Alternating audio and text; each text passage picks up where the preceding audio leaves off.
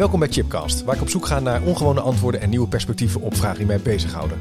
Leuk dat je luistert naar een nieuwe aflevering. Deze podcast is onderdeel van een drieluikserie waarin we het gaan hebben over veiligheid in de klas, hoe om te gaan met intolerant gedrag en breder gezien de grootstedelijke context van lesgeven. En deze podcast maak ik op uitnodiging van de gemeente Rotterdam. En ik ben dan natuurlijk ook in Rotterdam en wel op de Hogeschool Rotterdam. Ouders zijn vaak rolmodellen voor leerlingen en de opvattingen van ouders zijn van invloed op de gespreksvorming. Hoe neemt de school kennis van de opvatting van ouders en hoe gaan ze daarmee om? We gaan op zoek naar mooie voorbeelden en manieren om contact met ouders te maken en te behouden. Waarom is het belangrijk om ouders te betrekken bij moeilijke onderwerpen? Kortom, het gaat hier om pedagogisch partnerschap tussen ouder en school. Ouders en school.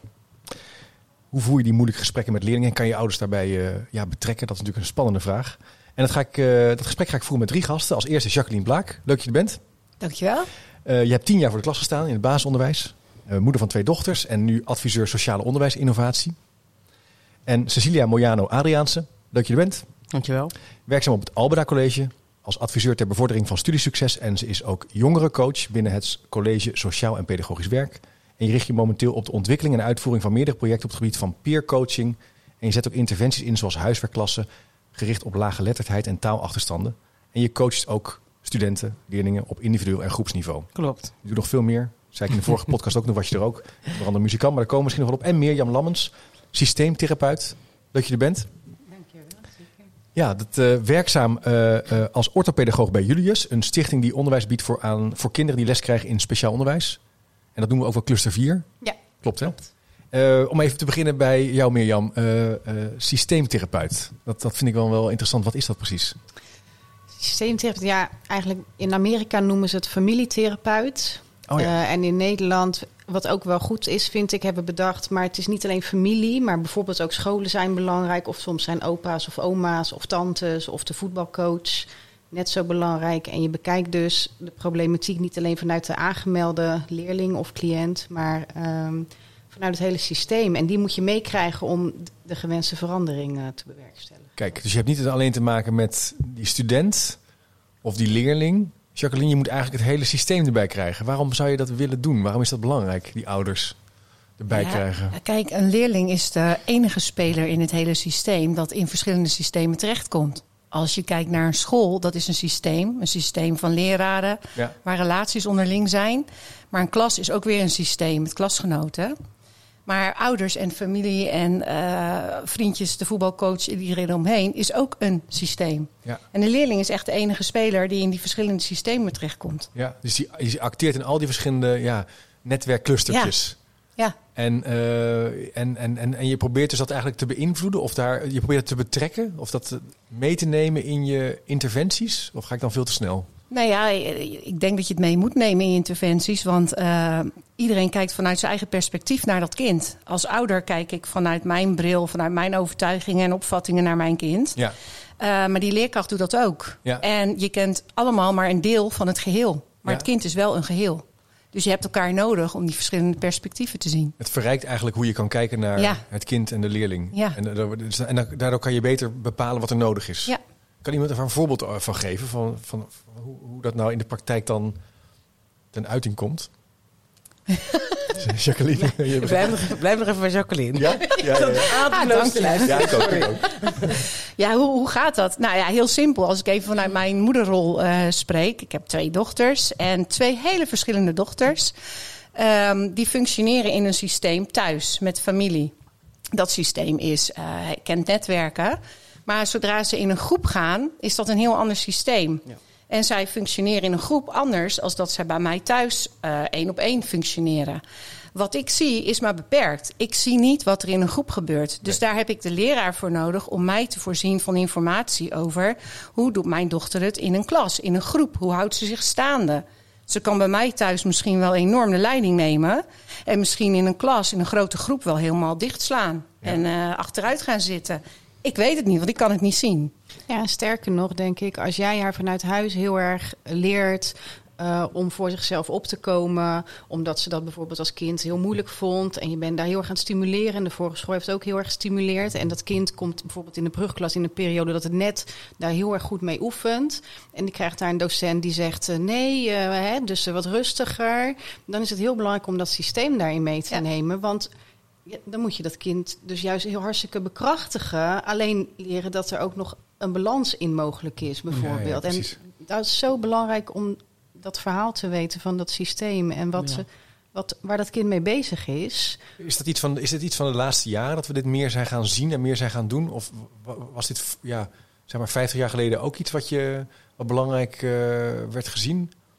Denken jullie? Ik, ik heb het idee dat het wel meer nu eh, op de voorgrond komt, hè? dat partnerschap tussen de ouders en de. Nou ja, ik denk School. als je de, de ontwikkelingen, de trends kijkt gewoon in de maatschappij, is dat er natuurlijk ontzettend veel veranderd is. De maatschappij is heel erg veranderd. Er zijn veel meer verschillen. Ja. We leven in een veel diversere wereld. Eh, dus je, die verschillen moet je gaan erkennen. Je hebt informatie nodig. Ik, heel simpel voorbeeld. Ik eh, kom uit Meppel. Ik heb in Zwolle de Pabo gedaan en ik ben gaan werken op Rotterdam-Zuid.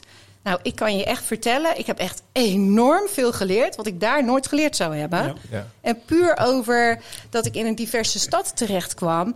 en over culturen leerde en over normen en waarden leerde... en nou ja, sterker nog, eh, opvoedstijlen...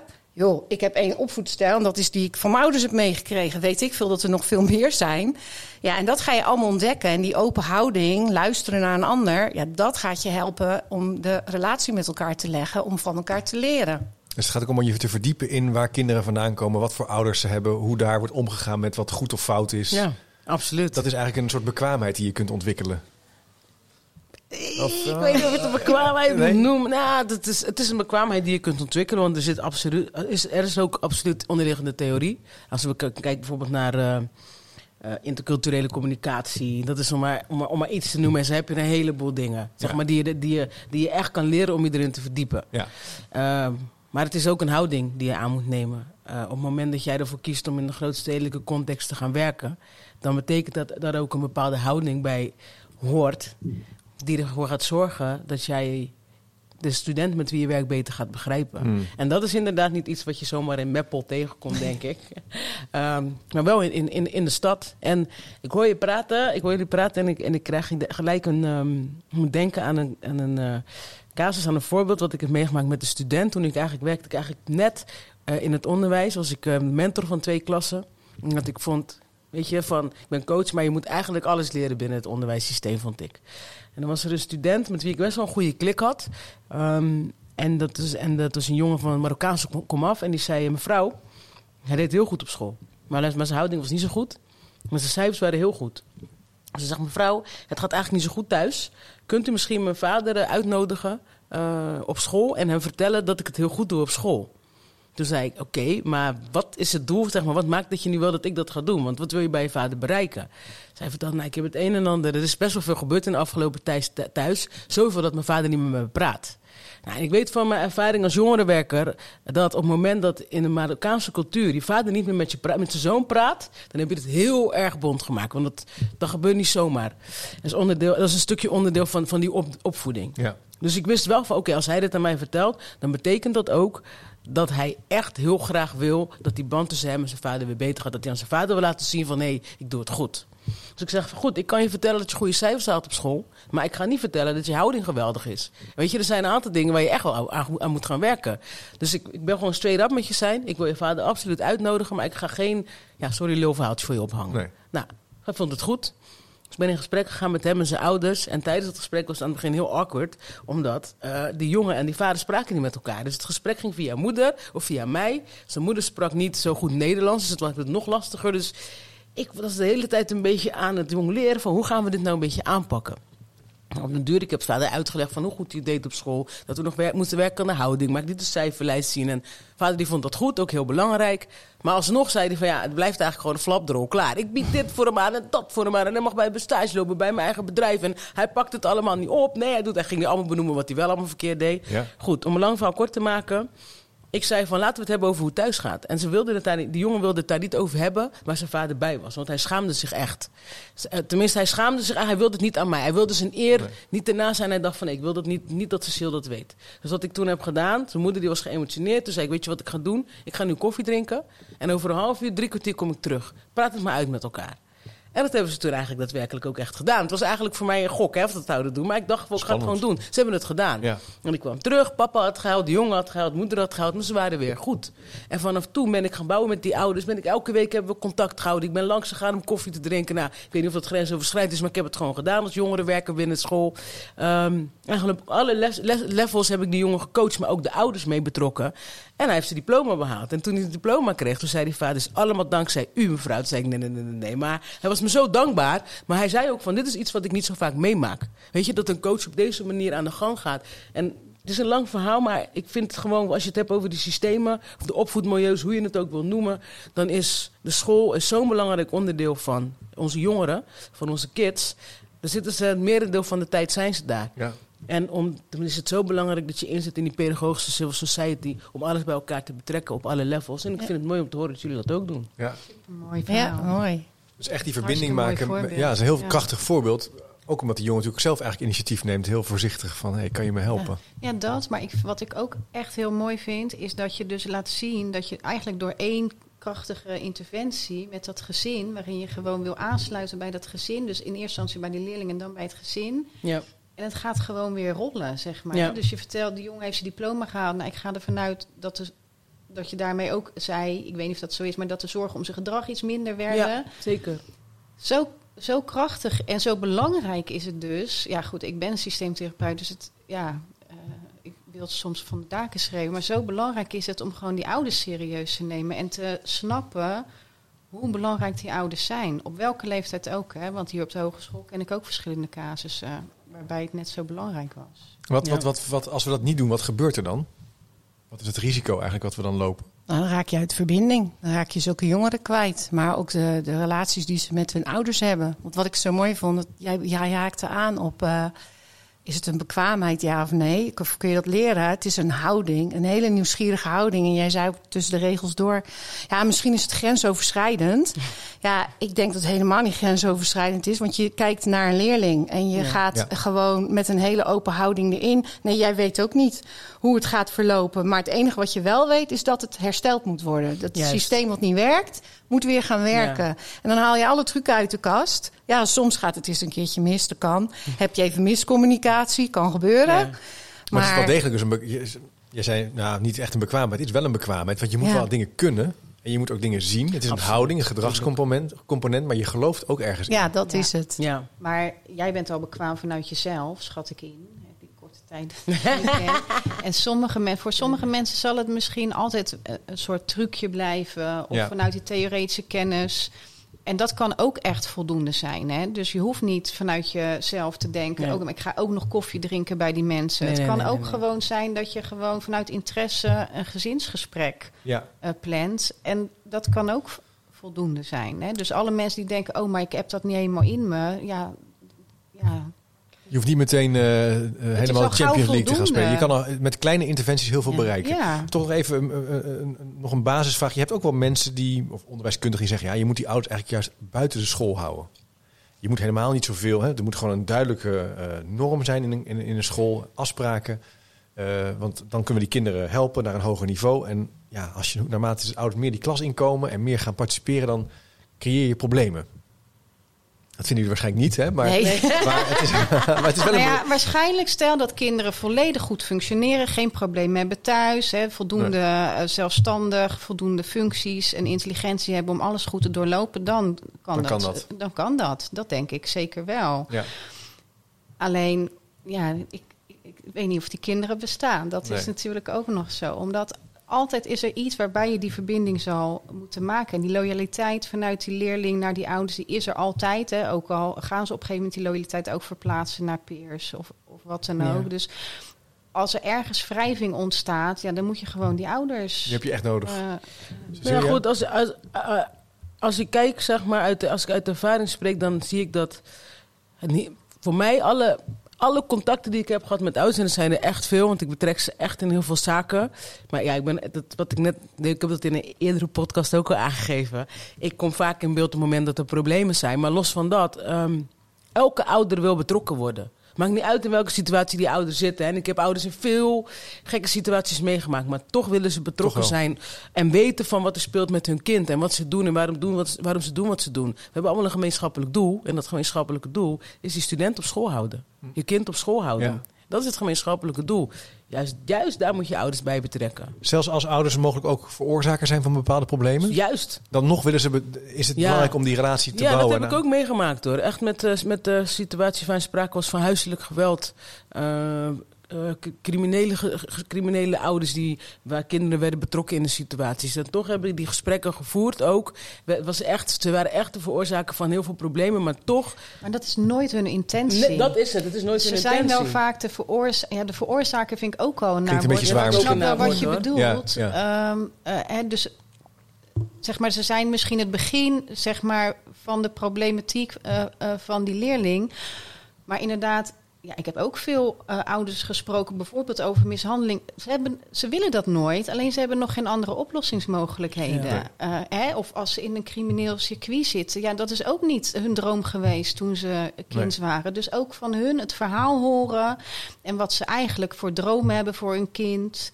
Ehm, en waar ze dat kind zien en waar ze de talenten van hun kind zien. En vanuit daar, hè, van, want dan creëer je dat gevoel van samen kijken naar die leerlingen, wat hij Mhm. allemaal in huis heeft. En dan vanuit daar samen gaan werken. Ja, dat is zo waardevol. Ja, en dat, dat is dan dat pedagogisch partnerschap. Jacqueline, denk je dat, dat, Ja. zou, dat zou je zo duiden? Nou ja, kijk, eh, even uit eh, mijn rol als ouder. Ik heb twee kinderen. Ik heb er maar twee, dus ik kan flink de focus erop leggen. Dat is anders dan dat ik er misschien tien heb.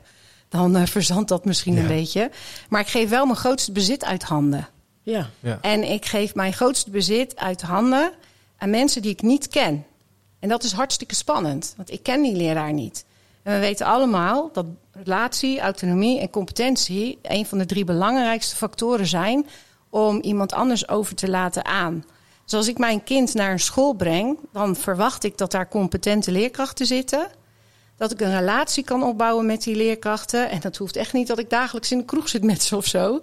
Maar ik wil wel even vertellen wie mijn kind is, wie ik ben, wat ik belangrijk vind voor mijn kind. En hoe jij denkt daaraan bij te kunnen dragen. Ik moet je leren vertrouwen als ouder. En dat kan met hele simpele kleine dingetjes. Kan ik al dat vertrouwen krijgen. Dat ik weet dat je me belt als er iets is.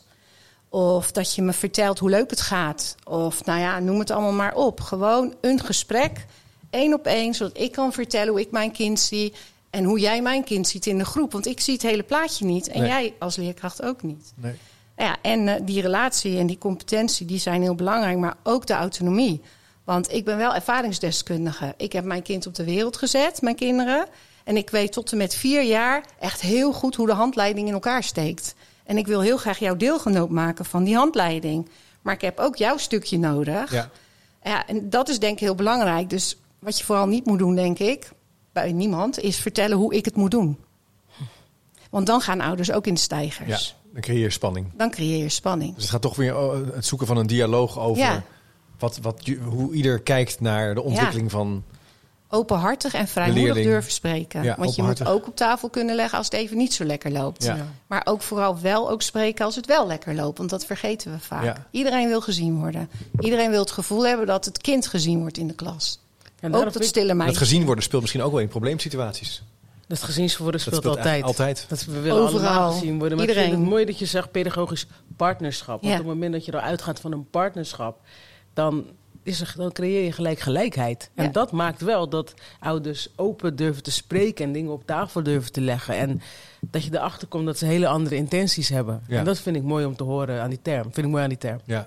Ja, hoewel er ook ouders zijn die zeggen, maar ik ben geen partner, ik ben ouder. Hè, dus Ja. er is ook een tegengeluid rondom dat pedagogisch partnerschap. En dat vind ik ook mooi, zeg maar, want ik ging ook heel erg uit van het partnerschap, Mhm. wat jij zegt.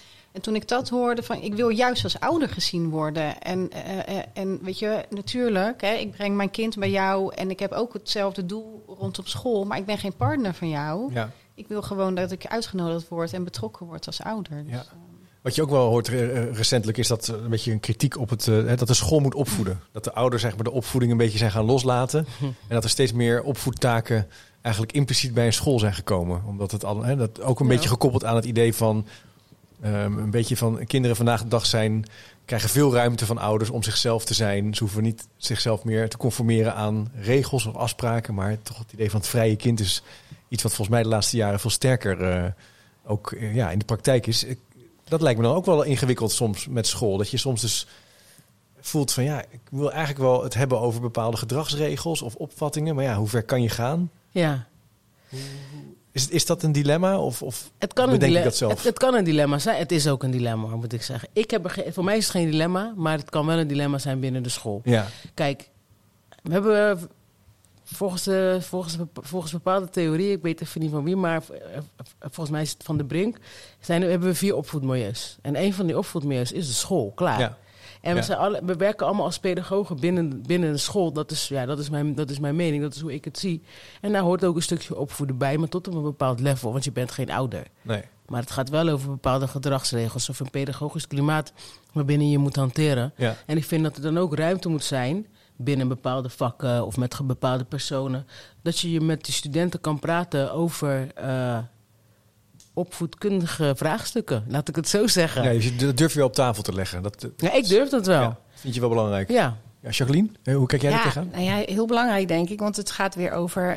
eh, iedereen wil dat een leerling een succesvolle leerervaring op kan doen. In school, buitenschool, in, bij de sportvereniging, overal. Dus als er fouten zitten in dat systeem, in samenwerkingsrelaties of in nou ja, eh, gedrag wat niet, eh, wat niet lekker loopt, dan moet dat op tafel ge- gelegd worden en dan moet je daar met elkaar over kunnen spreken. Ja. En dat is niet altijd makkelijk, nee, helemaal eens. En eh, iedereen verschilt van elkaar, daar begint het al mee. Dus als je voor jezelf kunt bedenken, ja, het klopt, ik erken dat er verschillen zijn. Iemand anders is anders opgevoed dan dat ik dat ben. Mijn referentiekader is heel anders dan degene die misschien tegenover mij zit. Wil niet zeggen dat mijn referentie de waarheid is. Maar ook niet van de persoon tegenover mij. De waarheid ligt in het midden. En samen op zoek gaan naar wat helpt er nu voor dit kind? Wat kunnen we samen doen? En dat is wel mooi wat jij zegt met dat partnerschap.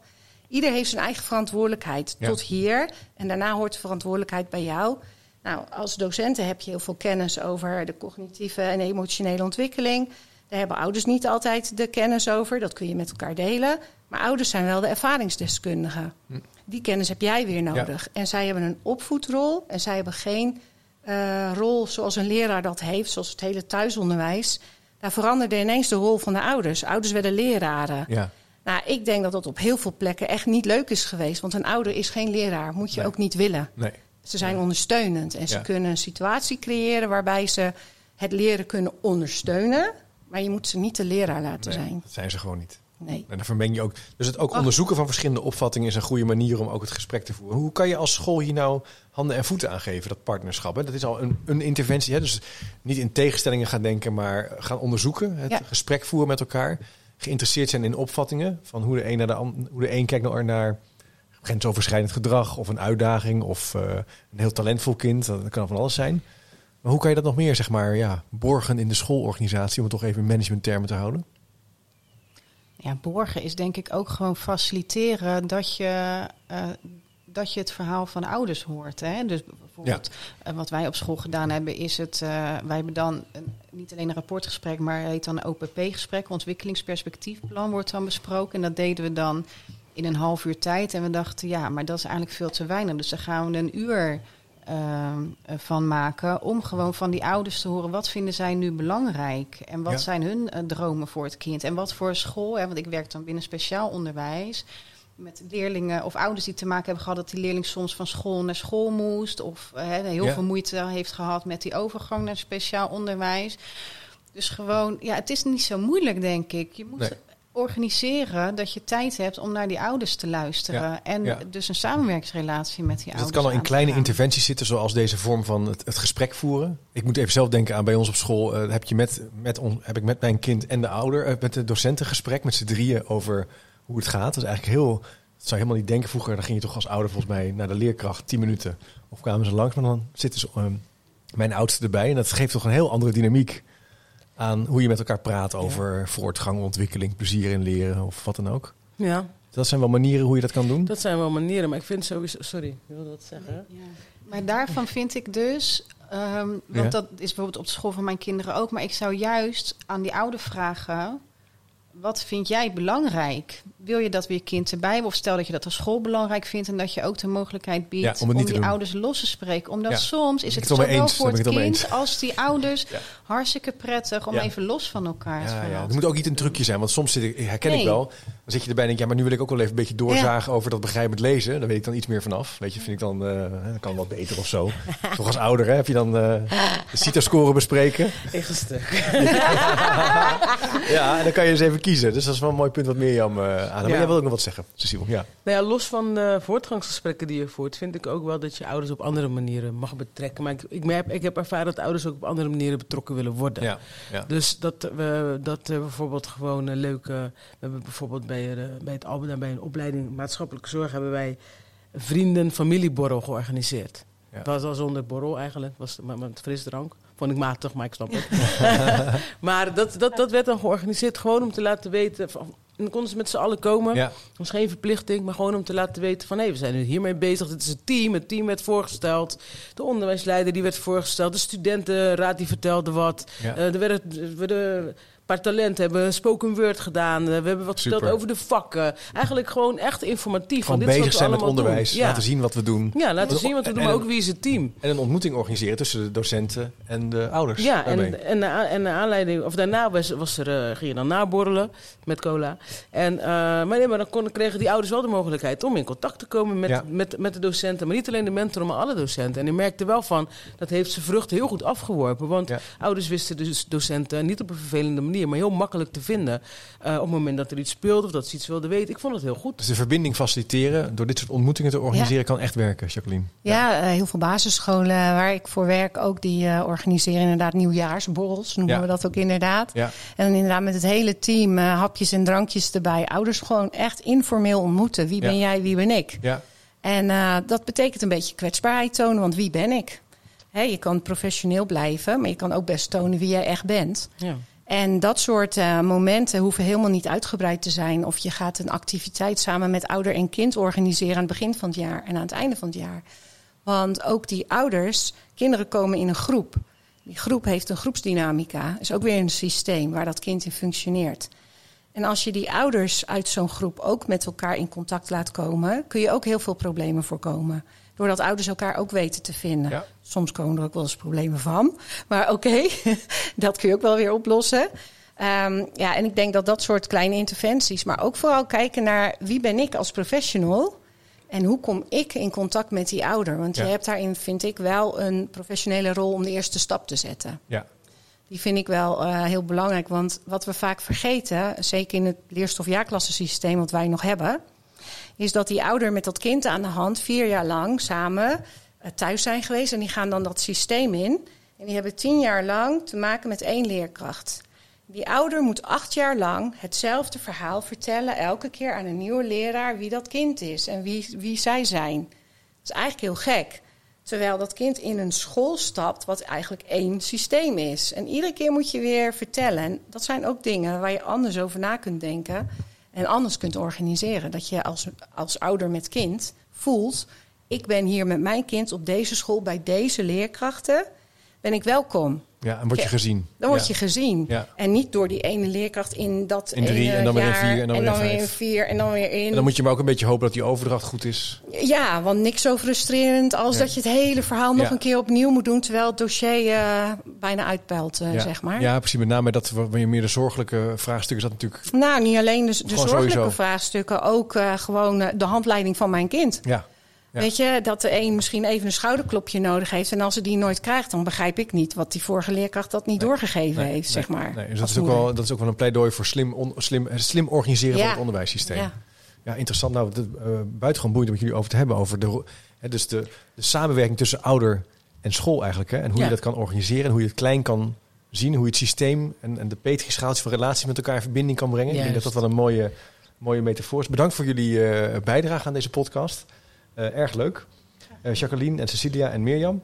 Ik zou zeggen, eh, beste luisteraar, bedankt voor het luisteren natuurlijk. Als eerste voor meer informatie en achtergrondartikelen en linkjes, kijk ook even op chipcast.nl. Zal ik ook even een en ander doorlinken naar de gemeente Rotterdam onder andere. En weet ook dat de gemeente Rotterdam elk jaar subsidie beschikbaar stelt voor burgerschapsinitiatieven binnen scholen. Dus als je daar iets mee wil en je bent nu een Rotterdamse leerkracht of docent, dan kan je daar wat mee. En ik zal de link ook even op de website plaatsen. Dankjewel voor jullie tijd. Beste luisteraar, tot de volgende keer maar weer.